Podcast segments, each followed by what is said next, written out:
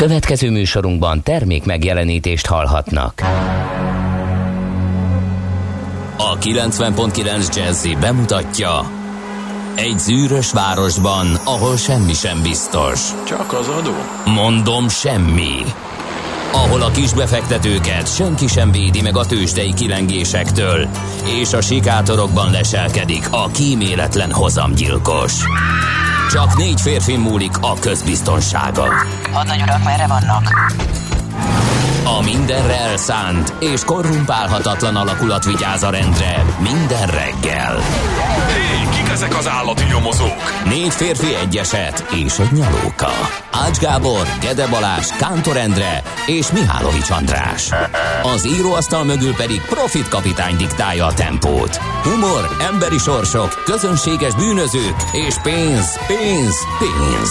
Egy különleges ügyosztály, a Gazdasági Muppet Show minden hétköznap reggel a 90.9 Jazzin. De is figyelj, ne csak a bárányok hallgassanak. De miért? Ha nincs pénzed, azért, ha megvan, akkor pedig azért. Millás reggeli. Szólunk és védünk. Szép jó reggelt kívánunk, kedves hallgatók! Elindítjuk ezen a héten is az első Millás reggelit, így hétfő reggel, június 7-én fél hét után, 1 perccel Ács Gáborral. És Gede Balázsral. Jaj, de nehéz volt zárva tartani a számot, és milyen furcsa.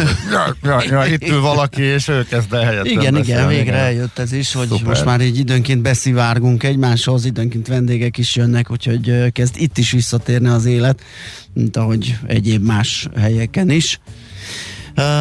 A hétvége megint ilyen teljesen életszerű volt, strandolás, jövésmenés, már olyan volt, mint az előtt, úgyhogy... Igen, így a télvégéből hirtelen nyár lett, méghozzá elég hosszú nagy télvége volt, jó, nem tudom, 3 hónapos, de aztán végre.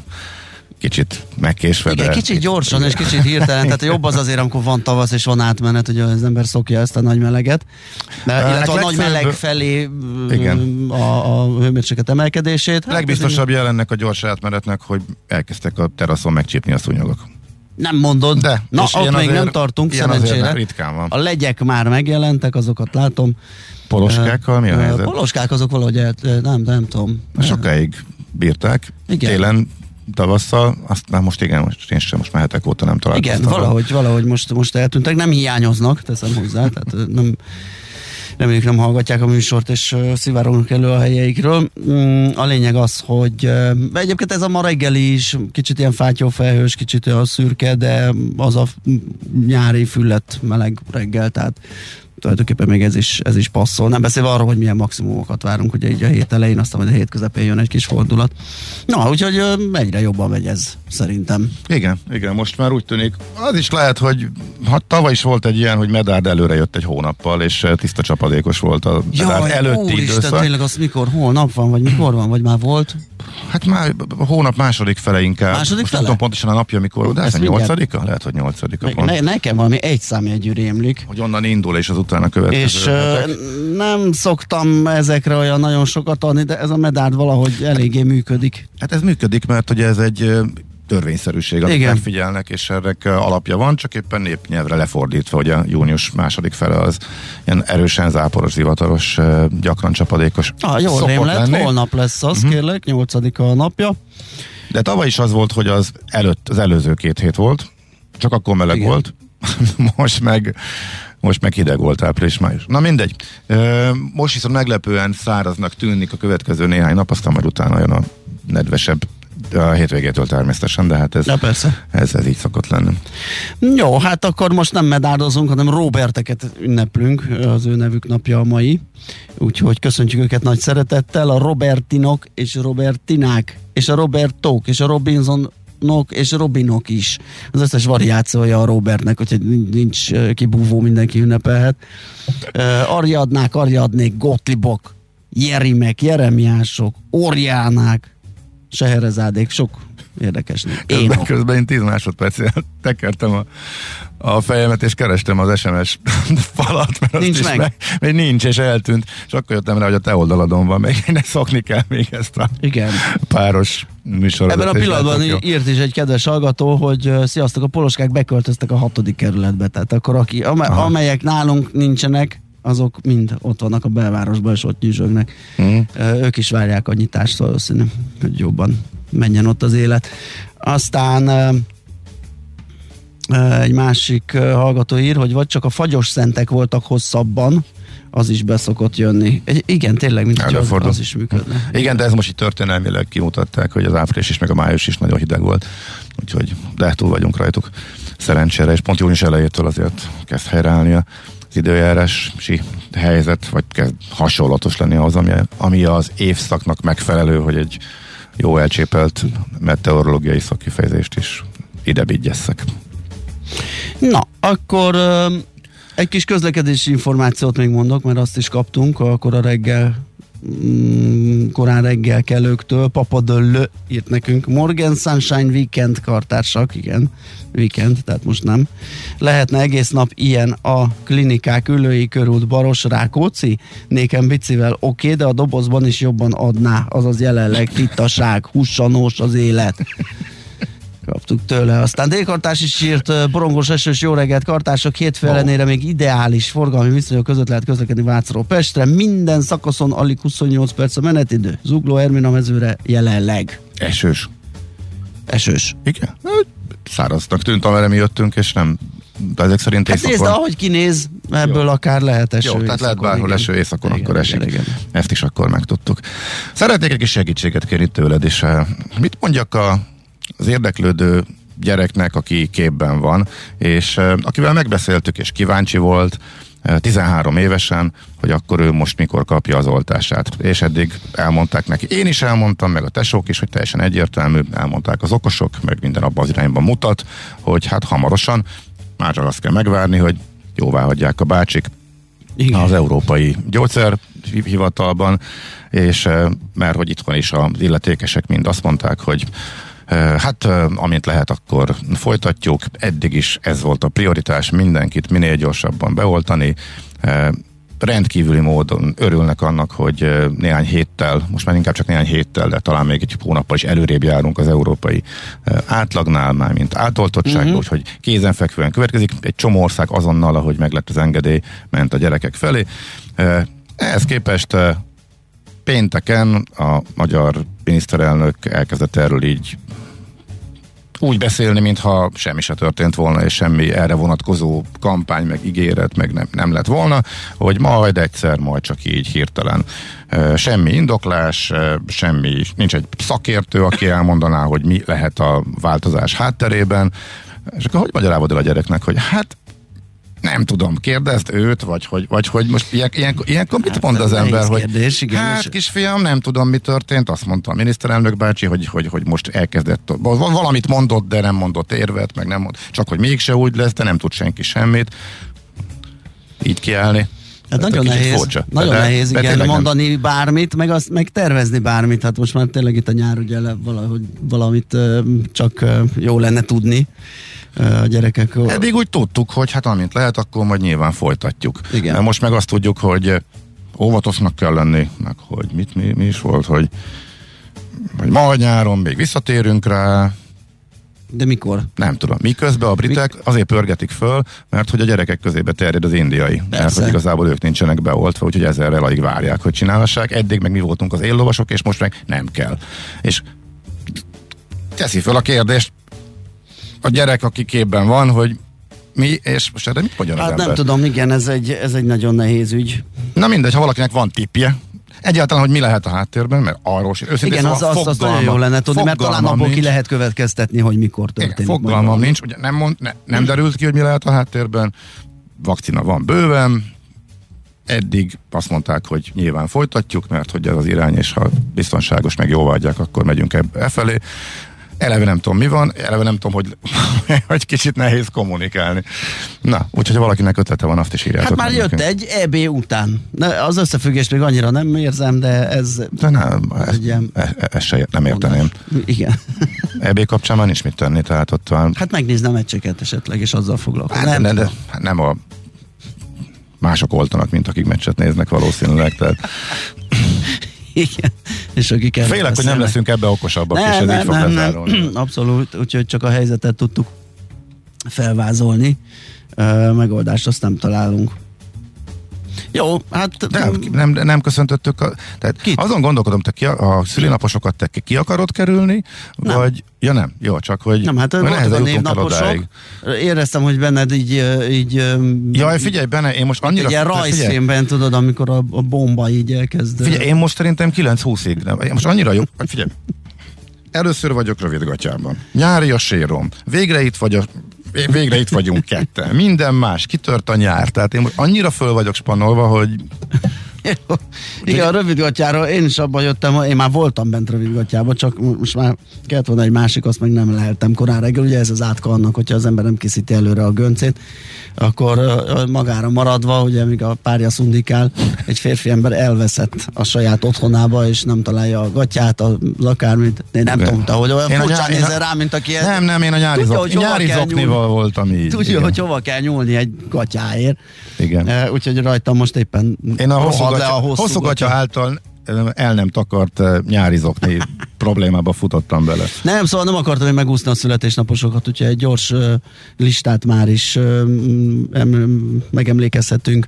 Kezdve Auer Lipótról, világhírű magyar hegedűsről, karmesterről 1845-ben született, Paul Gauguin posztimpressionista. Igen, hogy az elsőre sok lesz, francia festőművészről. Nagy Imre is ezen a napon született 1896-ban, Vasari Gábor magyar író, újságíró 97-ben, Dean Martin amerikai énekes színész, aki olasz származású Dino Paolo Crocetti volt az ő eredeti neve, látszik azon a sötét-fekete hajzaton és a nagy sármos férfiúi tekinteten, hogy csak ilyesmi helyről származhat. Tom Jones, ez születésű brit énekes, 40-ben, úristen, 81 éves a mester. És Liam Neeson, aki meg ugye vénségére lett szuperhíró, északír születésű brit színész is van ünnepel, és hát Prince-ra meg csak emlékezhetünk, 58-as és 16-ban hagyott itt minket, Prince Rogers Nelson az eredeti neve, amerikai énekes és dalszövegíró. Na gyorsan végigfutottam, mert gyanítom a következő szám az valakihez, valahogy. Hát igen, akkor legyen az végül utoljára, tehát a legfiatalabb, közülük legkésőbb született, hogy is hívták őt, a művész, akit korábban Prince-nek hívtak. Megyünk tovább a Milán Ségélyvel, itt a 90.9 Jazzin még hozzá lapokat szemlézünk. Azt mondja, hogy az m4.hu-t nézegettem, arról mi beszéltünk már sokat, hogy a logisztika az nagyon fölfutott idehaza is, meg Európa szerte is, főleg az elkereskedelem hajtja a raktárakat és csarnokokat fejlesztőknek a munkáját. És hát erről szól a cikk is, hogy soha nem látott mértékben nőtt a kereslet a jó helyen lévő nagy ipari telkek iránt, és már nem csak a raktárakat, csarnokokat fejlesztők, hanem a végfelhasználók is a vevők között vannak, maguk akarnak építkezni. Az árak a járvány másfél éve alatt legalább 20-40%-kal nőttek. Hát az igen, azért az egy ingatlan piacon, az egy nagyon komoly emelkedés. A boom egyértelműen az elkereskedelem gyors felfutása miatt alakult ki, a pezsgést érzékelve az ipari ingatlanok immár a befektetők fókuszába is bekerültek, és újabb tranzakciók vannak előkészületben, tehát az m4.hu-n lehet olvasni erről, a kilőttek a telekárat, mert pörög az elkereskedelem címe. Aztán egy a g7.hu ma reggeli vezetője vakcinákat számolgat, hogy igazából hogy állunk, de ez most egy kicsit túllép azon, amit az elmúlt hetekben már megfutott a sajtó azt követően, hogy a kormány bejelentette, hogy a következő uniós rendelési körben egyedüliként Európában nem vesz részt. Az nagyjából kiderült, hogy bőven elég vakcina van, úgyhogy a kritikák elsősorban arra vonatkoztak, hogy hogyha más variánsok ellen már módosítatra van szükség, akkor lehet, hogy csak drágábban szerezhetjük be, de hát, hogy darabszámra stimmelünk. Itt most azt nézték, hogy a tartalékunk most per pillanat akkora így, hogy sokkal kevesebben oltatják be magunkat, mint amivel terveztek, hogy ránk romolhat a jelenlegi állomány is. Úgyhogy ez egy érdekes probléma, és ezt is kezelni kell, nyilván emiatt adogatnak kölcsön belőle, megkötnek külön megállapodásokat, viszont azért akkora probléma valószínűleg mégsem lehet, miután a világszinten azért ez még mindig egy keresleti piac, úgyhogy erre van egy komoly menedzsmentje, tehát beszerzési terve minden országban, és gondolom nálunk is ez így fog működni, hogyha tényleg így marad, hogy jóval kevesebben kérik, akkor bőven vannak országok a világon, ahol a lejárat felé közeledő vakcinákat értékesíteni lehet, és helyettük meg majd lehet szerezni másikat. Persze ez megint felveti azt a kérdést, hogy akkor viszont a tartaléknak miért nem volt jó a közös beszerzés, illetve hogy ha egyszer ekkora fölöslegünk van, akkor főleg miért került le a napirendre, miért tolják el a gyerekek oltását, hogy erről beszéltünk arról, így még érdekesebb és bonyolultabbá teszi a problémát. Minden esetre a konkrét számografikonok a g7.hu ma reggeli cikkében olvashatók. A portfolio.hu pedig az infláció és a bérek viszonyát taglalja, és hát így a számokból felsejlik, hogy az infláció emelkedése a következő hónapokban teljesen elviszi a minimálbér és a garantált bérminimum idei 4%-os emelését, vagyis az idei lehet az első év hosszú idő után, amikor stagnál, vagy akár csökkenhet is a legkisebb bérek vásárló ereje. A teljes nemzetgazdaságban ugyanakkor továbbra is gyorsan 10%-kal nőnek a keresetek, mégis kérdéses, hogy mikor emelkedik újra a minimálbér és a bérminimum, erről lehet tehát a portfolio.hu-n olvasni. És van egyebünk, a napi.hu például a csoki árának emelkedéséről ír az egyik nagy csokoládégyártón keresztül. A Mondolez Hungária Kft. Ügyvezetőjével készítettek interjút. Igen, ha a név nem sokat mond, elég nagy gyártóról van szó, ha márkákat mondanánk, akkor sokkal többet. A lila tehenes. Például, és több egyéb mellett. Ugye, azt talán. Igen. Azt mondja, hogy a világgazdaság arról is elmélkedik, illetve elemzőket kérdezgetett a forint helyzetéről, mert hogy a forint az idei év eleje óta a legjobban teljesítő térségi deviza, de most a szakik azt mondják, hogy lehet, hogy ez már nem lesz így, mert hogy a kamatemelési várakozásokat beáraszta a piac, tehát mégis mennyit ment erre a váltásra? Egy 10 forintot összességében? Hát kérlek szépen, attól függ, honnan nézzük, mert az van 20 is. Ugye megint ott volt a tetén, a csúcsa környékén az euróforint, megint próbálta a 370-et teszteni, de megint nem sikerült, és akkor lejött ugye két sávja van egy nagyon széles, és egy nagyon, és azon belül is egy sáv, és most az utóbbi időben itt ebbe a felsőben 355-370 közöttiben mozgott, és talán az volt izgalmas, amikor itt beesett alá, és most közelít a nagyon szélesnek az aljára, erre a 344 környékére, ma reggel is 345-80. Ugye nagyon sokat jött, kétségtelenül, hogy ez devizánál ez egy nagy mozgás. De azt nézem, hogy az alelnöki beszólás, az első jelzés arra vonatkozólag, hogy szigorítás lehet a monetáris politikában, az olyan 55 környékén volt. Olyasmi. Igen. Szerintem igen, az segített ezt a bizonyos felső belső sávot átszakítani lefelé, és ahhoz képest 10 forint nagyjából. Igen. És ez elég volt ahhoz, hogy éveleje óta a régiós listán az ére törjön, és azt mondják a szakik, hogy akkor ez már benne van, és azon mindig meglepődöm, amikor így a elemzői vélemények megváltoznak, és lekövetik a piacot, akkor meglepetésként tálalják a lapok. Hát ez körülbelül így működik. Hát az év elején mindenki belőtte ezt a 360-370-es szintet. Most, hogy történt valami, amire igazából nem lehetett előre számítani, nem lehet megjósolni tényleg. Tehát ez nem kritika, nem lehet előre megjósolni, hogy májusban lesz egy ilyen váltás, amit a piac reagál. De hozzá lehet igazítani az elemzői. Most éppen sokan várják. Devizákat középhosszú távon szerintem még rosszabb elemezni, mint igen, a részvényeket. Ugye tehát most a 345-355-ös sávot várják egyre többen, hozzáigazították az elemzők. Persze fölmerült a kérdés, akkor mi értelme van? Hát az, hogy valami támpontot valami ad, kereteket ad, hogy van, tudjuk, de... hogy mi között történhetnek dolgok, de még hát a jövőt azt egyelőre még nehéz kifürkészni, hogy pontosan hogyan is mennek a dolgok. És ezeknek az átlaga ad egy ilyen piaci hangulatról, az elemzői véleményekről egy támpontot, azért az fontos, ez a konszenzusos előrejelzés.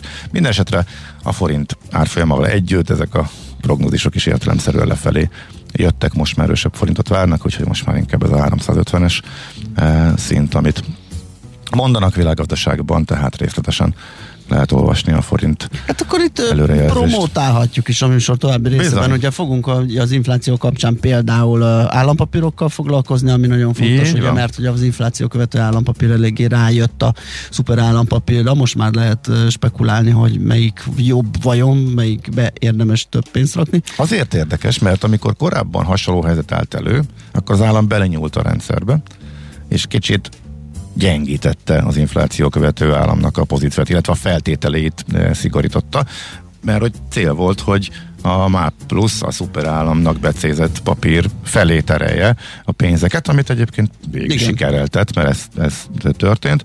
Most ismét jó kérdés, hogy melyik a jobb, úgyhogy erről is. Sőt, ha már jövőben látás, meg ha már itt belenyúltunk, ugye valószínű, hogy már azt is sejtették, hogy az infláció nem marad azon az alacsony szinten, ugye évelején volt egy korrekció az infláció követőnek a prémium kamatát illetően, ugye azt lejjebb szállították, ez már egy ilyen jelzés lehetett, de nem lőjünk le, akkor minden poént, majd beszélgetünk róla 4-8 környékén, tehát az állampapírokról, utána pedig a heti kitekintőben azokat a makroadatokat nézzük meg, amelyek szintén befolyásolhatnak, vagy nem befolyásolhatnak, hanem megmutathatják, hogy hogyan áll az infláció, és ezáltal milyen kamat pályák rajzolódnak ki, vagy hogyan folytatódnak a kamat. Na, lesznek bőven megbeszélni valóink, és hát ahogy én azt sejtettem, most ezt a zenét itt átugorjuk, és azonnal ráfordulunk a tőzsdei helyzetképre, megnézzük, hogy mi történt pénteken.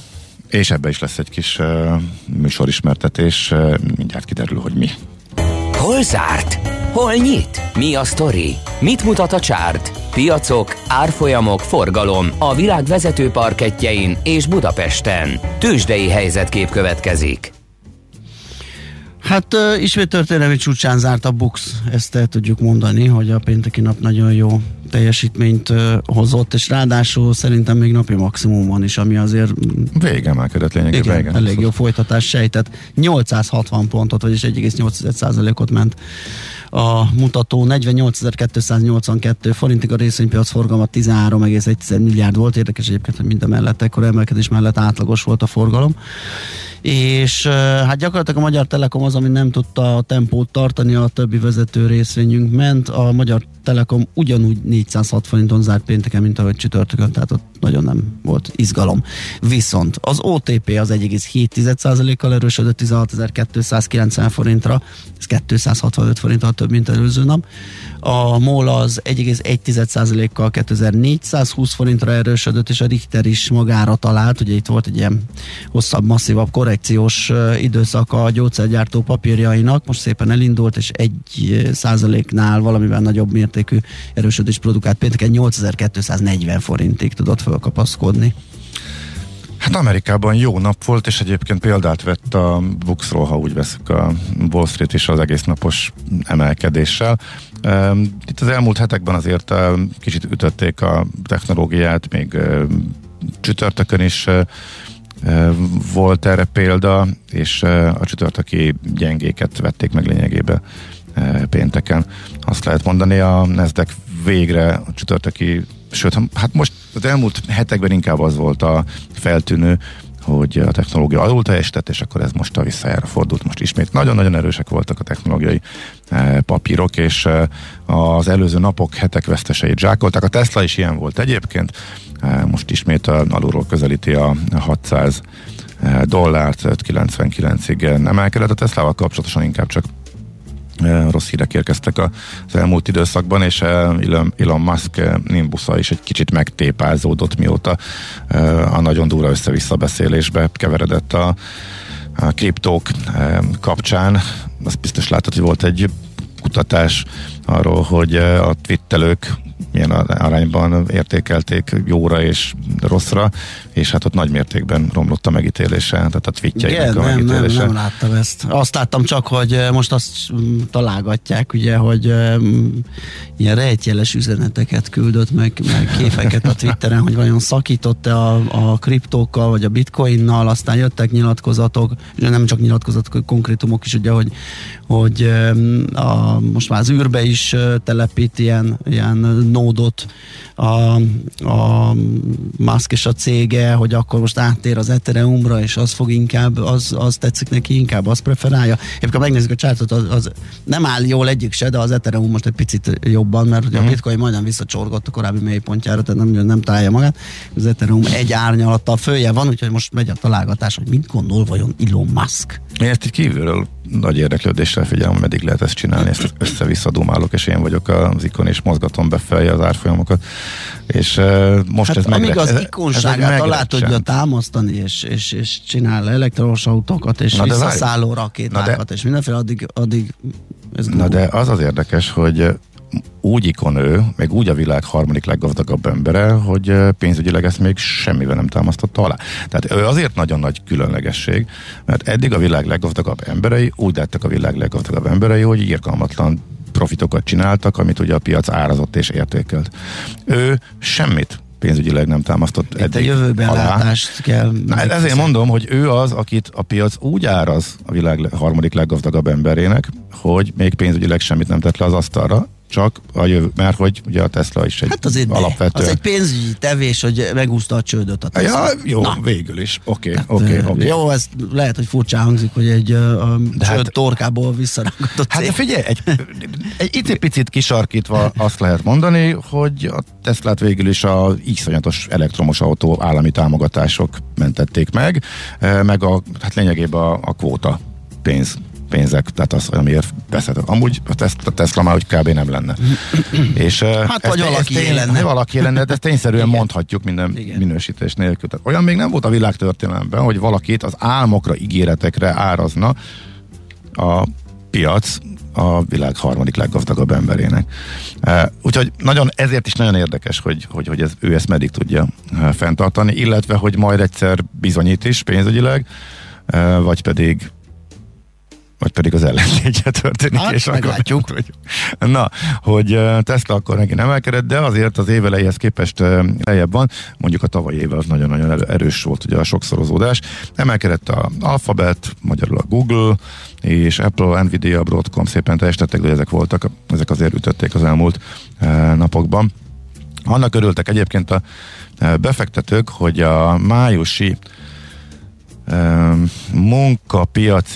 munkaerőpiaci jelentés az jó volt, de nem annyira volt jó, amiből esetleg kamatemelési következtetéseket lehetett volna levonni. Tehát ha túl jó lett volna, akkor az lett volna, hogy kamatemelés, jaj, akkor attól megijedünk, ha meg kevés, ha meg rossz lett volna, akkor meg jaj, a gazdaság nem fejlődik. Tehát úgy tűnik, hogy a piac ezt pont jónak értékelte. És erre nem fejlődik, de van stimulus, tehát ugye ez egy nagyon vékony jég. Még a kevésbé rossz adat is tud jó lenni, de a nagyon rossz lenne. Nagyon kell figyelni. Nagyon vékony jégen elég sikeresen sétálni a piac most már évek óta. Ha elmondanád, hogy ez egy vékony jég, akkor mindenki jól megijedne, és nem keresne egy fillért sem már évek óta, aki pedig csak így nem érti és ül benne, az meg jól meggazdagodott az elmúlt években, tehát nagyjából ez a történet. Tőzsdei helyzetkép hangzott el a Millás reggeliben. Na, hát elmondjuk szerintem az elérhetőségünket 0630 20 10 909 az SMS, WhatsApp és Viber számunk. Ide várunk bármilyen kérdést, észrevételt, útinformációt. Szerintem hírek jönnek. Tudjuk kivel? Czoller Andival. Ó, az ő? Czoller Andi jön a hírekkel. Nem, szerintem nem ő. Maradjunk annyiba. Az, hogy a Zsolc, hogy de. Ide varázsolt egy képet, csak hogy megakassza a műsor folyamot, hogy elkezdjünk vitatkozni, hogy az Andi vagy nem az Andi. De azt mondja, most mondja, hogy igen, de szerintem csak meg akar minket részválni. Én szerintem biztos, hogy a hangja az lesz, úgyhogy jöjjön most, utána pedig visszajövünk a Millás reggelivel, addig megnézzük ezt a képet, megnagyítjatjuk a teljes képernyősre, és megnézzük, hogy ez Czoller Andi-e vajon. Műsorunkban termék megjelenítést hallhattak. A reggeli rohanásban könnyű szemtől szembe kerülni egy túl szépnek tűnő ajánlattal. Az eredmény... krétával körberajzolt tetemes összeg. A tetthelyen a gazdasági helyszínelők, a ravasz, az agy és két füles csésze és fejvállalakzat. A lehetetlen küldetés megfejteni a Fibonacci kódot. A jutalom egy bögre rossz kávé és egy olyan hozamgörbe, amilyet még Alonso Mosley sem látott. Millás reggeli, a 90.9 Jazzy Rádió gazdasági Muppet show-ja. Vigyázat! Van rá engedélyünk. Jó reggelt kívánunk a kedves hallgatóknak, ez a Millás reggeli továbbra is itt a 9.9 Jazzy Ács Gáborral és Gede Balázsra. És 0630 20 10 909 az SMS, WhatsApp és Viber pénzünk, vagy pénzünk, számunk, igen, a pénz. Mászk az első cége pénzéből lett milliómos. Sejtettem, hogy valami ilyes. Igen, amiből megcsinálta a PayPal-t, amiből dollármilliárdos lett, és abból űzi a mostani dolgait. Nem, attól még tesztelnek, még mindig a jövőjét árazzák csak, de nem fair úgy feltüntetni, mintha semmit sem tett volna le az asztalra. Nem azt mondtuk, hogy ja, nem tett le az asztalra. Most arról beszéltünk, a világ harmadik leggazdagabb ember, hogy lett. Sima milliárdos. Ahhoz képest, hogy ő a harmadik, ahhoz képest a számok ugye kicsit furcsák a cégek körül. Nem, jók voltak a kezdeti befektetései. Abszolút. Tehát, amiből a kezdő befektetés megcsinálta a Teslába, persze, ott semmilyen nem merül föl. De hát azzal még nem lenne a ezerbe se, tehát egy lenne a sok ezer amerikai gazdag ember közül. Olyat azért elég sokan megcsinálnak. Akár csak a Szilíciumvölgyben, tehát nem arról beszélünk, hanem kimondottan a mostani helyezéséről, meg nimbuszáról. Fú, nézzünk közlekedési híreket, tehát a hallgatóktól nem... De, van egy. Jó, hallgassuk, nézzük. Budapest legfrissebb közlekedési hírei, itt a 90.9 Jazz-in. Az jött 7 órakor Balástól, hogy jó reggelt, M5-ös befelé nagyon lassú, az autópiactól buszsáv pofátlanokkal tele, rendőrt ide. Pedig éppen most jelentették be, nem, hogy megint óriási buszsáv ellenőrzés és büntetősdit rendeztek a múlt héten is, de úgy tűnik, hogy vagy kevesen tudnak róla, vagy keveseket érdekel. Szokásos, de egyébként ahhoz képest, ami az elmúlt hetekben néhány hétfőn volt, ahhoz képest nem is annyira durva, mert oké, hogy áll az M3-as egy szakaszon, de látunk ennél hosszabbat, és egy fokkal talán jobban gurul az M3-as, M7-es, legalábbis az én különbejárató algoritmusom szerint, de majd írják a hallgatók az ezzel ellentétes információkat. Az útinfon pedig a szokásost írja, M3-as bevezető, M0-as, M7-es, 10-es, főút Ürömtől, 31-es Mende Maglót közelében, 51-es Dunaharaszti, M0-as autó déli szektor, szóval a szokásos hétfő reggel. Budapest, Budapest, te csodás! Hírek, információk, érdekességek, események Budapestről és környékéről. Hát a legfontosabb budapesti hír az a fudános, de szerintem minden elhangzott a hírekbe, úgyhogy nem érdemes ezt nekünk tovább habosítani. Igen. Népszavazás lesz, de majd csak később a részletek meg elolvashatók, illetve meghallgathatók a hírekben is, úgyhogy ezt kipipáltuk. Kipipáltuk, jöhetnek a kaffvillamosok. Jöjjenek a igen, hányas is.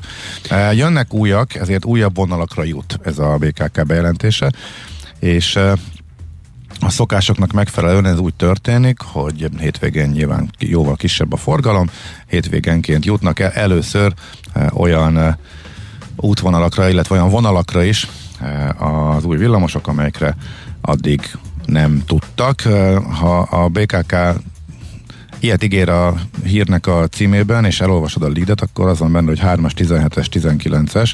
Igen. De hát ezek pontosan azok, ahol eddig is jártak, úgyhogy kicsit lejjebb kell tekerni, hogy föltáruljon a titok, hogy hova fognak járni. Az egyik a 69-es, tehát Újpalotán is föltűnnek, a másik pedig 42-es vonal, úgyhogy hétvégén a kispestiek is örülhetnek. A hannovariek fognak alapvetően, és hétvégénként mennek? Igen, mikor kevesebbre van rájuk szükség, akkor tudják úgy bemozgatni őket, hogy már el tudnak jutni ezekre a területekre is. Azt pedig elfelejtettem, hogy a Szabadsághídon miért nem tud átmenni másfajta villamos, csak a ganccsuklós, tehát ott semmi másra nincs lehetőség, ott valami hídra felkanyarodáskor lógnak egymásba, vagy nem tudom. Tényleg? Szóval, igen. Tehát azért, és ez az egy apró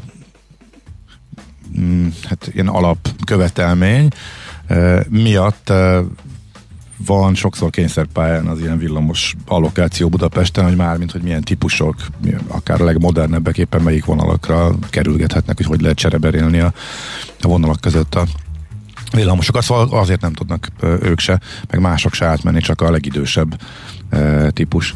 Úgyhogy ezért van ez. Minden esetre lényeg az, hogy tehát 69-es és 42-es vonalon tűnnek fel a legmodernebbnek számító budapesti alacsonypadlós villamos típusból, a KAF-ból. És... Hát meséljek? Hát érdemes-e belekezdeni? Érdemes-e belekezdeni, igen. Na, nézzünk rá az órára. Döntsd el te. Hát... Nem, tudom. Próbáljuk meg rövidre. Jó, egy andrássy úti villa története. Igen, illetve... ott beljebb a Benc úr. Igen. Benc úr utca. Igen. Villa, negyedben levő villa, akkor mondjuk így, igen.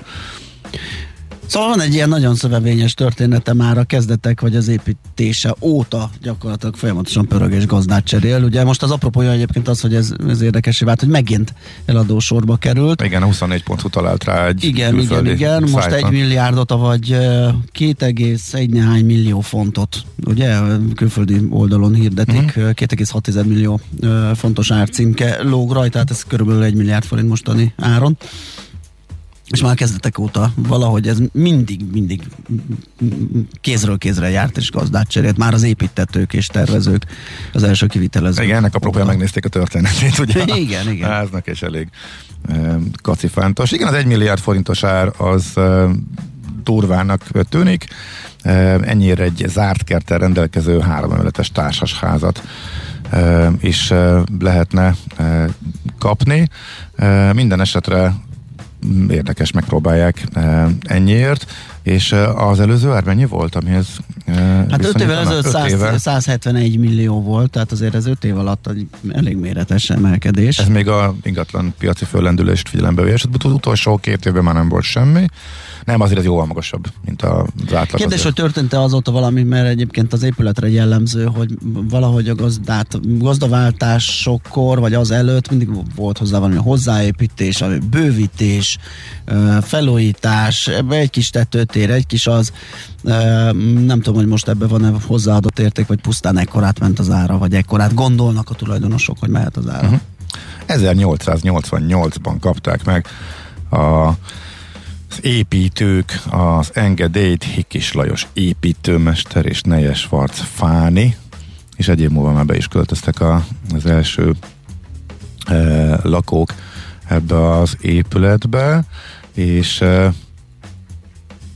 nagyon a kor legjobb fejlesztői, munkásai dolgoztak rajta. Ez a bunkósbot, ezt nem tudom, erről lett valami közlevőkép, a díszkerttel is rendelkező homokzatán lantot, vagy a bunkósbotot és pajzsot tartó kentórokat, illetve a férfikor 4 állomását tondókon bemutató épület. Az első tulajdonosváltás az már 9 évvel később bekövetkezett, és hát innentől kezdve folyamatos tulajdonosváltásokon keresztül ment, és itt hosszasan lehet olvasgatni, hogy milyen ismert magyar figuráknak a tulajdonában volt a ház. Meg az érdekes lakókról is lehet olvasni, Bókai János élt például itt, úgyhogy... Ha valaki kíváncsi tehát erre a szövevényes történetre, egészen a mostani időkig, amikor eljutunk Garancsi Istvánig, valahogy oksáfogva ilyesmi neveknél kötünk ki, és Hernádi Zsoltig, de ez már tényleg bonyolult. Minden esetre egy nagyon nagy értéknövekedésen átment érdekes történetű épületről lehet akkor elolvasni a részleteket a 24.hu-n. És a hirdető Rightmove oldala is be van linkelve, úgyhogy egy 25 képes galériában megtekinthetők vannak belső képek, folyosósok, udvarosok, a bunkós botost azt nem lelem köztük, de lehet, hogy még az is megvan, nem néztem még mind a 25-öt, tehát a 24.hu-n, igen. Nagyon röviden csak egy budapesti programajánló, amely még a hatás alatt vagyok. Oké, okay. Nyilván az én helyzetem annyiban speciális, hogy nekem egy sok-sok évtizedes, hát ez talán túlzás, hogy álom vált valóra, de nekem nagy olvasmány élményem volt, vasút rajongóként annak idején Moldova György könyve, az, akit a mozdony füstje megcsapott, és abban központi helyen szerepelt a Ferencvárosi pályaudvarnak a bemutatása, ami egy egészen elképesztő, egy külön világ a vasúton belül is, ha valaki meg akarja tanulni a vasutat, akkor azt ott kell elkezdeni, és ott is tud mindent megtanulni, és lehet menni, időnként vannak most ilyen bejárások, amikor be lehet menni az elzárt területekre, és ezeket a titkokat megnézni, és szerintem én úgy éreztem, hogy nem csak vasút iránt rajongóknak rendkívül érdekes megnézni, hogy hogyan működik ez az önálló város, ahol összeválogatják, ahol összerendezik a nyugatról érkező vonatokat, darabjaikra szedik és továbbítják, mert az, hogy átrohannak a személyvonatok ott 2-3 vágányon, az igazából teljesen lényegtelen, másodlagos, itt minden a teherforgalomról szól, egy hatalmas területen lévő dolog. Ráadásul egy csomó dolog megmaradt a 40 évvel ezelőtti szinten, tehát effektíven megelevenedik az, amit Moldova leírt 40 évvel ezelőtt, ha 41 által, amikor 70, nem, ez 70, és már évek második fel a könyv, akkor már több is. Igen. Minden esetre, igen. Úgyhogy nagyon-nagyon izgalmas fölmenni az irányítótornyokba, nézni 3 méterről, hogy gurulnak a kocsik, ahogy a gurulással rendezik a gravitáció. Nem gravitáció. Hogy hívja, ez milyen erő? Na, azt megbuktam fizikából majdnem. De minden esetre pedig elhangzott ott is. Szóval, ahogy rendezik az elegyet, és egy csomó apró titok az ott élőknek a munka körülményeibe is nyilván betekintést lelhetünk, amellett, hogy lejárjuk a lábunkat, mert egy hatalmas területről van szó. Úgyhogy, és hát ez nyilván kell egy olyan vezető, aki mindent tud a vasútról, aki ott állomás főnök volt sok-sok éven keresztül, és tényleg van ilyen, hogy akinek ez nem a munkája, hanem a hivatása. Aki egész életében ezt akarta csinálni, és mindent tud. A létező összes vizsgája megvan, ami bármit a vasúton Magyarországon lehet csinálni, és az a lelkesedés. És amikor látod körülbelül az első pillanatban, hogy ezt nem lehet 3-3,5 óra alatt bejárni vele, és a végén úgy kell őt nógatni, hogy akkor most már lassan mindenkit ebédre várnak, és fejezzük be. De nagyon-nagyon izgalmas, tényleg egy külön világ, egy egészen elképesztően izgalmas dolog. Úgyhogy nem tudom azt, hogy fél évente, vagy nem tudom, időnként vannak ezek a bejárások, aztán a MÁV Nosztalgia átneveződött Rail Tours-ra, ennek nem tudom pontosan a hátterét, de ugyanúgy, ahogy gőzös, meg vonatos programokat szerveznek, ilyen elzárt területekre, a Dunakeszi járműjavítóba, a Füsti mögött, ezek egy csomó ilyen érdekes helyre szerveznek, hát nekem nyilván a Ferencvárosi pályaudvar volt a legizgalmasabb, úgyhogy tényleg merem ajánlani. 77-ben jelent meg először a kötet, és az első fejezet a forgalomnak menni kell címmel foglalkozik a Ferencvárosi pályaudvarra. Igen, és onnan egy csomó minden. Ugyan az emberek nyilván nem, de ugyanazok az épületek, ugyanazok a technológiák, soha minden nem sokat változott, de tényleg 14 év fölött lehet menni, úgyhogy miután a kisebb fiam jövőre befut a korba, én ismét el fogok menni vele, szívesen meghallgatom még egyszer, mert nyilván teljesen más lesz. Nekünk a Gellért-hegy a Himalája. A Millás reggeli fővárossal és környékével foglalkozó rovata hangzott el. Itt vagyunk ismét, és megy tovább a Millás reggeli a 9.9 Jazzin, és ahogy ezt berangoztuk, állampapírozunk egy kicsit. Annak apropóján, hogy 2 éves a szuper állampapír becenévre hallgató, illetve hát a Hát szerintem ezt a portfóliósok találták ki annak idején, és hogy lehet. Sikerült elterjeszteni, sikerült, mert annyira nyomták, hogy... Névadó, igen. De egyébként őszintén nem túlzás. Tehát amikor kijön az állam hát... egy olyan állampapírral, amivel tényleg deformálja az összes többi piacot, és magához vonz irgalmatlan összeeket. Pont ez a deformáció volt egy kicsit a cél, ugye, mert hát ugye azzal jött ki, és azért kapott ekkora prémiumot, hogy a lakosság nagyobb arányban birtokoljon állampapírt, tehát ő legyen a finanszírozója gyakorlatilag a nagyobb részben a költségvetésnek. Tegnap a pénzügyminiszter is megemlékezett erről, hogy mi a magunk módján összefoglaljuk nagyon gyorsan, hogy miről is van szó. A MÁP plusz lépcsős kamatozású az első fél évben 3,5, utána 4, második évtől elkezdődően 4,5, 5,5, 6% És az első évben fél éves kamatperiódus van, és utána beindul egy évesre. De a lényeg az, hogy a végén 5 év alatt majdnem 5%. Tehát ez ajándék. Tehát miközben a nulla kamatok időszakában, amikor az intézményi befektetők meggebednek a 2%-ért, meg csak kockázatot vállalva tudnak ezzel versenyre kelni, a lakosság oda sétál, berakja a kis pénzét, és megkapja puszira a majdnem 5%-ot 5 évre. Most mindenki másnak ezzel kell versenyeznie, ezért kapott rengeteg kritikát, és ezért nem volt véletlen, hogy amikor elindult, akkor egészen döbbenetes összegek áramlattak bele. Na de nem Józsi bácsi cipelte bele nagy részt, hanem az intézmények által segített magánbefektetők. Elsősorban szóval a privát bankok hurcolták át, privát bankárok irányították át nagy részt. De igen, annak idején aztán ment ebbe a lombardos megoldás. Hát volt egy játék, igen, az első... Olyan magas kamatot fizetett, ugye, hogy ennél alacsonyabban lehetett hitelt felvenni, és igazán prémium ügyfelek. Tehát kialakult egy közgazdasági nonsens. Mondhatjuk igen. Úgy, tehát az állam elintézte azt is, hogy olcsóbb legyen a hitel, mint amit ő fizet az állampapírra, ezért aztán, ameddig oda nem csapott a jegybank, korlátlanul meg lehetett játszani, hogy itt van 5%-ra, előbb hitelt fölveszek föl 3-on, majd berakom 5-re, és ezt eljátszom, ahányszor nem szégyellem. Igen. Tehát igazából nulla pénzből tőkeáttétel korlátlan profitot tudok. Köszönöm szépen, állambácsi. Ez ment körülbelül fél évig, ha jól emlékszem, és utána hát ezt leállították. Hát azt hiszem, igen, nagyon elszaladt ott bizonyos esetekben, és ügyfélkörben jó nagy tételek mozdultak igen. meg. Igen. Az első időszak után akkor az egy kicsit visszaesett nyilván az óriási nagy első átáramlás után, de a mai napig uralja a piacot a magyar állampapír plusz. Viszont fölmerült a kérdés, hogy van emellett az infláció követő állampapír, hogy amikor az infláció elszáll, akkor nem lehet-e abba még jobb a hozamunk, és noha már az elmúlt években is mi mindig azt mondtuk, ha erre vonatkozó kérdés érkezett, hogy nem tudhatjuk, az változó kamatozású, az infláció valószínűleg nő, de azért kiszámítalatlan.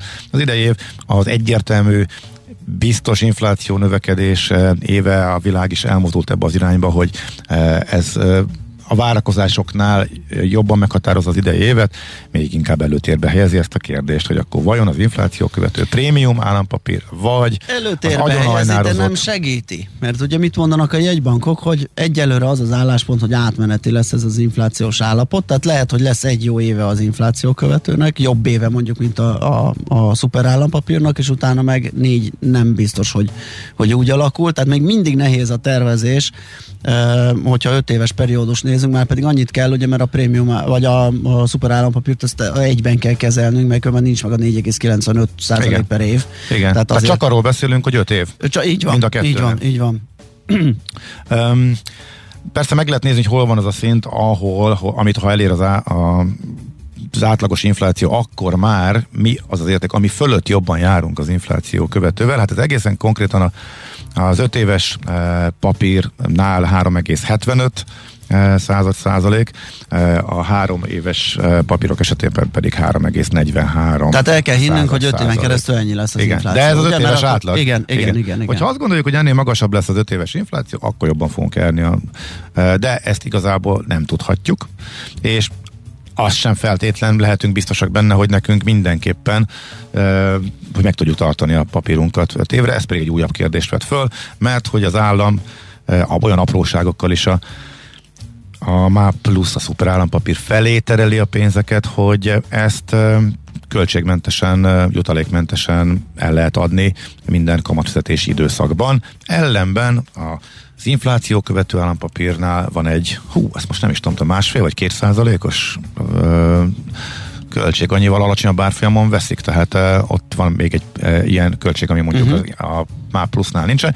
A MÁ Plusz egyébként a nullás időszakon kívül, amikor ingyenesen el tudod adni jutalékmentesen, akkor is kedvezményesebben, azt hiszem 0,5%-on lehet kimérni. És innentől már mehetnénk bele a részlegbe, de mindentől nagyon bonyolult. Ezt próbáltuk úgy elhúzni, hogy még nagyjából érthető legyen a dilemma, de a végkövetkeztetés az végül is akkor ugyanaz, amiről eddig is beszéltünk, hogy ha valakinek van befektetni valója, akkor érdemes megosztani. Ezt akartam mondani, igen, érdemes egy portfóliót csinálni, és akkor nem kell találgatni, hogy lesz, mint lesz. Biztos, hogy egy jó átlaghoz jön ki. Az infláció követőről még azt érdemes tudni, hogy van az infláció, és arra van egy kamatprémium. Meghatározzák, hogy mennyi volt az infláció, és erre kijön az inflációs adat, és a következő évben fölött fizet, erre adják rá az 1,25 százal. Ez az, amit említettünk, ugye, hogy januárban módosult, akkor hozták le talán egy hétről 1,4-re a hosszabbat, és 1,4-ről 1,25-re a rövidebbet. Igen, most már a 3 éves csak 1%-os prémiumot fizet. Úgyhogy ezek alapján kell eldönteni, de az biztos, az 100%, hogy bárkinek bármilyen megtakarítása van Magyarországon, ez továbbra is annyira kedvező, amit az állam biztosít, hogy mindent erre érdemes építeni. Ezen felül aztán, hogyha akarsz tőzsdézni, meg akarsz nagyobb kockázatot, akkor persze teheted. Persze, de a kockázatmentes, és ezt mindig időzőjelbe tesszük, ugye már valamennyi pici kockázata az állampapíroknak is van, de nagyon csekéke. Az nem lehet más, mint az ország kockázat maga. Úgyhogy a kockázatmentes hozamok tekintetében ez most a legmagasabb. Ugye sokáig a lakásosság... adómentessé is tették. Így van, a prímet, de ugye az megszűnt, mint olyan, meg amúgy is célzott volt a felhasználása, tehát azért nem biztos, hogy jó volt egy napon említeni. Most ez megy. És most mikor lesz Máté, hogy így eldomáltuk? Nem időt? Tudom, mert most híreknek kell jönnie, úgyhogy a BUX megfejtése az most szerintem elmarad, az a biztos, és majd meglátjuk, hogy hova tudjuk besúvasztani. Mert az is felmerült kérdésként, csak hogy mi marad el, hogy ha már ilyen egészen elképesztően szép szintekre jutott a magyar tőzsde, és történelmi csúcsokról hallunk minden nap, akkor hogy lehet? Akkor mit érnek a grafikon elemzések, hogyha uncharted territory, mi ez magyarul? Ezt, csak annyira bírom ezt a kifejezést. Én is mindig ezt használom. Hát ez a még a senki földje, vagy nem sehol, tudom, sehol még nem járt területbe, nem járt területe a csártnak, talán így lehet. Igen, de hogy akkor hogy lehet használni? Meg hogy mire jó? Meg hogy mutat-e ilyenkor valamit, szóval ezekről is majd, ha lesz idő, akkor még kitérünk. Műsorunkban termék megjelenítést hallhattak. Mi várható a héten? Milyen adatok, információk, döntések hathatnak a forint értékére, a tőzsdei hangulatra? Heti kitekintő. A Millás reggeli szakértői előrejelzése a héten várható fontos eseményekről a piacok tükrében. Hát egész nap az infláció körül pörgünk, úgyhogy most aztán ráteszünk egy marha nagy lapáttal, mert az egész hét erről szól, a makronaptár legfontosabb eseményei a hazai... De talán okosabbak is leszünk, mert jönnek adatok róla. Hát biztos, és kiváló szakértővel fogjuk átbeszélni. Kovács Mihály, az OTP elemzési központ elemzője a vonalunk túlsó végén. Szia, jó reggelt! Jó reggelt, sziasztok, üdvözlök mindenkit! Na hát lesz itt magyar, eurozónás, tengeren túli, és még valahova közben beékelődik egy LKB kamat döntés, talán ezek a legfontosabbak, de hát az, hogy látjuk, ugye mindenhonnan jön egy inflációs adat. Így van, igazából elég izgalmas hét lesz. Szerdán jön ki a májusi magyar infláció, ahol ugye arra kell, vagy arra érdemes emlékeznünk, hogy áprilisban egy elég nagy meglepetés, tehát 5,1% lett az infláció.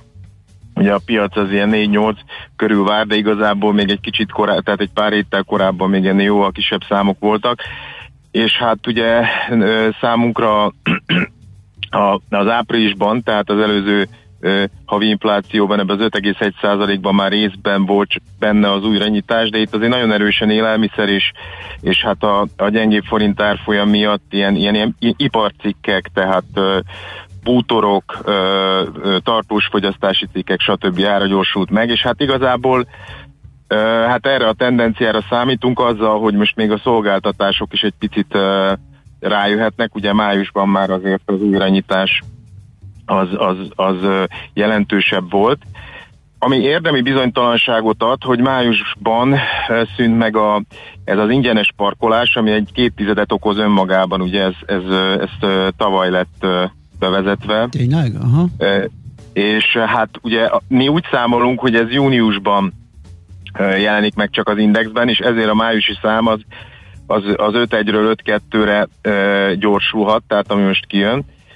És ekkora, hogyha ez így van, akkor júniusban lenne a csúcs ilyen 5,3%-os inflációval, de nem lehet kizárni, hogy már most elszámolásra kerül, akkor viszont inkább ilyen 5,4 is lehet az infláció, meg hát ugye azért számos tételnél, a szokásosnál azért nagyobb a bizonytalanság, mert a bázisban ugye elég komoly lezárások voltak tavaly májusban, tehát hogy akkor mennyire jól mérték az árakat, és az ahhoz képesti változás hogyan jelenik meg, ebben azért a szokásosnál nagyobb bizonytalanság. Úgyhogy ez biztos, hogy piacmozgató lehet, ha meglepetés van.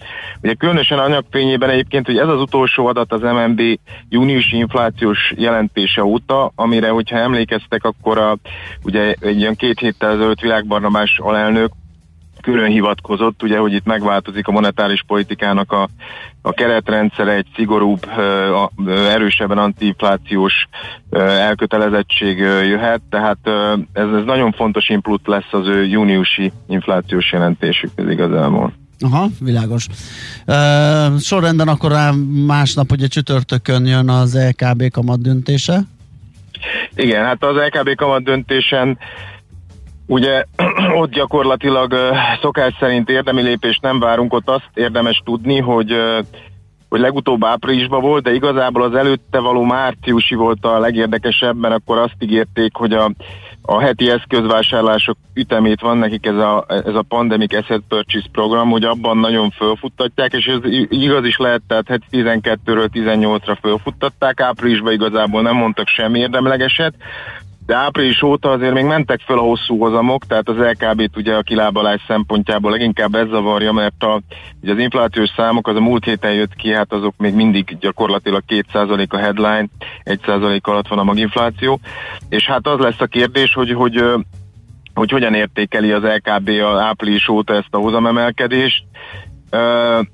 Egyrészt, másrészt meg azért ugye fokozatosan a Európából is jönnek a jó hírek, az átoltottság nő, azért mindegyik ország most már nyit, tehát nyilván a bizalmi indexek már májusra már azért zegekben vannak, ugye a háradatok még, hát áprilisra, ami van, az még nem annyira rózsás, de hát nagyon érdekes lesz, hogy mit mondanak az eszközvásárlásról, és arról igazából, hogy hogyan ítélik meg a gazdasági kilátásokat, hiszen hát egy új előrejelzést is adnak.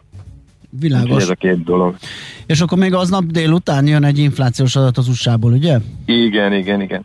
Hát igen, ugye hát ez lehet talán a leginkább az abszolút csúcs esemény. Igen. Az abszolút csúcs, annak fényében is egyébként, hogy ugye áprilisban hatalmas meglepetés volt, tehát hogy egy ilyen 6 tizedes meglepetés volt, 4,2% lett az infláció, és csak 3,6-ot vártak, és hát most a piac 4,6%-ot vár, de egyébként így jönnek ki, a múlt héten például van az ISM szolgáltató indexe, ez egy ilyen amerikai bizalmi index, ami hát olyan, ott ugye abban vannak árvárakozások is, annak az árkomponense az már ilyen 5%-os inflációval is lehet konzisztens, tehát nem kizárt, hogy itt igazából meglepetés lehet. És egyébként akár azért is, mert hogyha valaki így követte pontosabban az eseményeket, igazából azokban a termékkörökben, tehát amik a lezárások alatt tavaly nyáron például nem működtek, ilyen szolgáltatások, vendéglátás, repülőjegyárak, hogy ezek az USA statisztikában tavaly sokkal jobban csökkentek, mint Európában. És ugye most meg jobban emelkedett, tehát mint hogyha jobban lekövette volna, ugye akkor nem lehetett egy rendes mérést csinálni, de emiatt itt még ugye jelentősebb ugrások lehetnek önmagában a bázishatás miatt is, meg hát nyilván a konjunktúrában is előrébb vannak.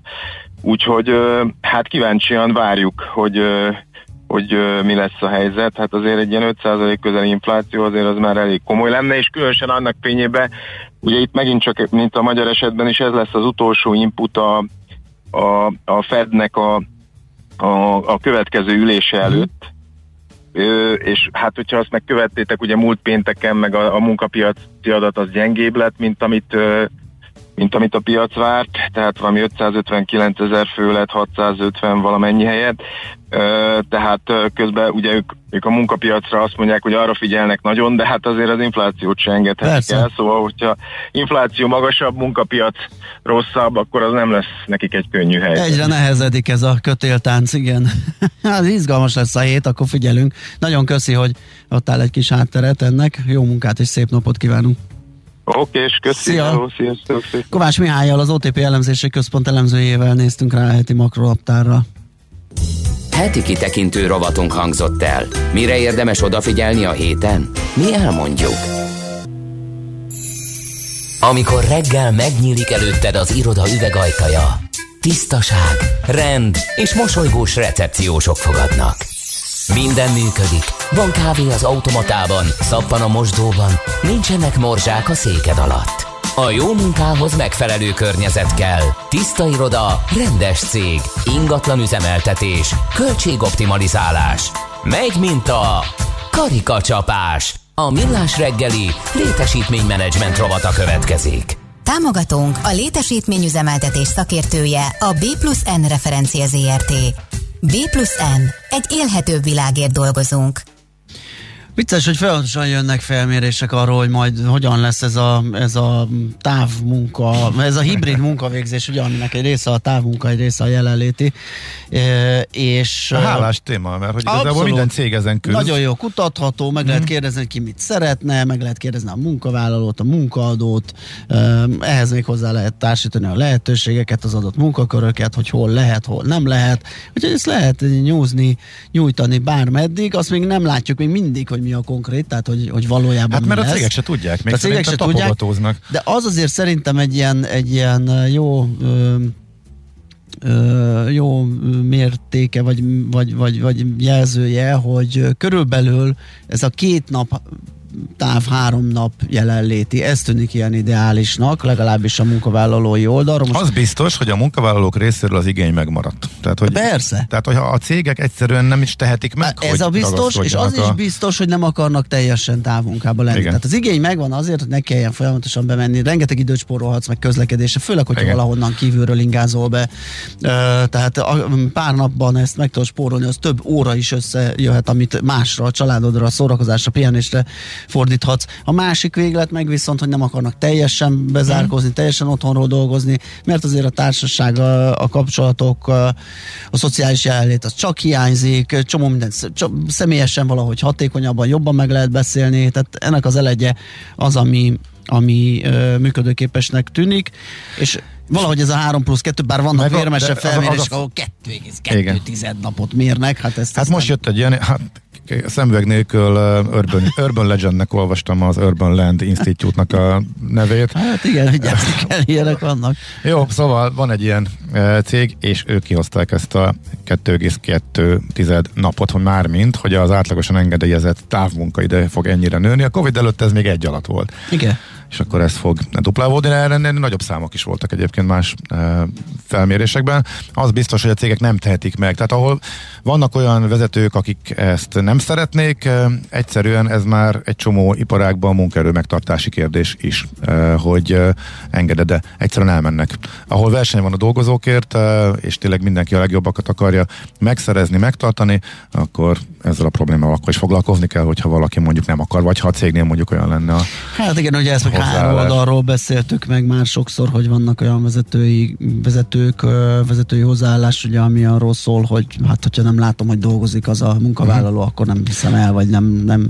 Van egy ilyen, van egy Urbanite Advisors nevű cég, ők 13 millió négyzetméternyi irodaterületet bérlő vállalatok körében végeztek felmérést, illetve idézi a portfólió ezt, hogy 80%-a a munkáltatóknak lehetővé teszi majd azt, hogy a napi munkaállomásokat a cég bármelyik telephelyén felállíthassák. Azért ez akkor most nem a távmunka, tehát a 34% pedig új szatellit irodák nyitását is tervezi. Ez érdekes. Ez azt jelenti, hogy... Igen, az nem a távmunka. Hát a távmunka tulajdonképpen, hát igen, de nem home office, tehát ugye az, amit nem a központi helyen végzett, hogy minden távmunka, az is, igen. Akkor bejössz a kávézóba. És van, aki nem akar hazaengedni, igen. Hanem inkább új telephelyeket nyit, és legalább oda összesűríti az embereket, hogy azért mégis egy helyen legyenek, valószínűleg közelebb a lakóhelyékhez, és egy ilyen hibrid megoldással próbálkoznak, ez egyébként ez is tök érdekes. Tehát a teljesen otthonira engedni, az a között, illetve a bejárás között is van megoldás, amivel kísérleteznek sokan, ez derül ki ebből. És akkor még csak említés szintjén mi vár az irodában, például teltház, derült ki, szintén a portfólió összegzéséből 3 magyar iroda projekt is bejelentette, hogy 100%-an üzemel a friss szerződések következtében, például a Váci úti Balance Hall, illetve az Árpád Center, nem, akkor csak ez a 2, és a Stop Shop, ott még nincs teltház, csak azt jelentették, hogy nagyon nagy a kiskereskedők érdeklődése, illetve, ugye ez nem is iroda, bocsánat, viszont több új szerződést is kötöttek, úgyhogy a felfutás egyértelmű, és az érdekes, hogy teltházakról is érkezett. Igen, májusban. Jönnek végre konkrét információk, mert ez volt a másik, ami ilyen gumimódjára nyúlt, ugye is ment a találgatás, hogy most összemennek az irodabérleti felületek, mert esetleg pont a home office miatt kevesebb területre van szüksége a cégeknek, vagy éppen átalakul, mert több közösségi térre, de kevesebb munkaállomással, stb. Hogy hogyan lesz tovább, de ez már egy fontos info, hogy ezek szerint azért vannak, ahol megtelnek az irodaházak. Igen, azt mondja, hogy azt nézem, mit kell nekem itt még nyomnom, hogy még... Bármilyen gombot, valamit ott találsz. Igen, csak ha azt most megnyomtam volna, akkor nem maradt volna idő arra, hogy a szignál után még beszéljünk, de ezt is sikerült megugrani, ezt a nagy feladatot nekem. A jó munkához megfelelő környezet kell. Tiszta iroda, rendes cég, ingatlan üzemeltetés, költségoptimalizálás. Megy, mint a karikacsapás. A Millás reggeli létesítménymenedzsment rovata hangzott el. Támogatónk a létesítményüzemeltetés szakértője a B+N referencia ZRT. B+N. Egy élhetőbb világért dolgozunk. Mert ugye mégsem mehetünk el úgy hírek. Hol van az Andi fotója, Zsolt? Nem, szeretnénk megint látni, tehát nem tudjuk hol úgy konferálni. Nem tudjuk. Egy órával ezelőtt olyan élmény volt, mint kiderült, új friss fotózáson készült remek mű kollégináról, úgyhogy szeretnénk a mai napon minden híreket így bekonferálni, hogy magunk előtt látjuk a kolléginától. Köszönjük aki szépen most akkor már. És jön most tehát a friss hírekkel, és utána jövünk mi vissza, és folytatjuk a Millás reggelit adóvilág rovatunkkal, méghozzá Szaúd-Arábiával megyünk tovább. Műsorunkban termék megjelenítést hallhattak.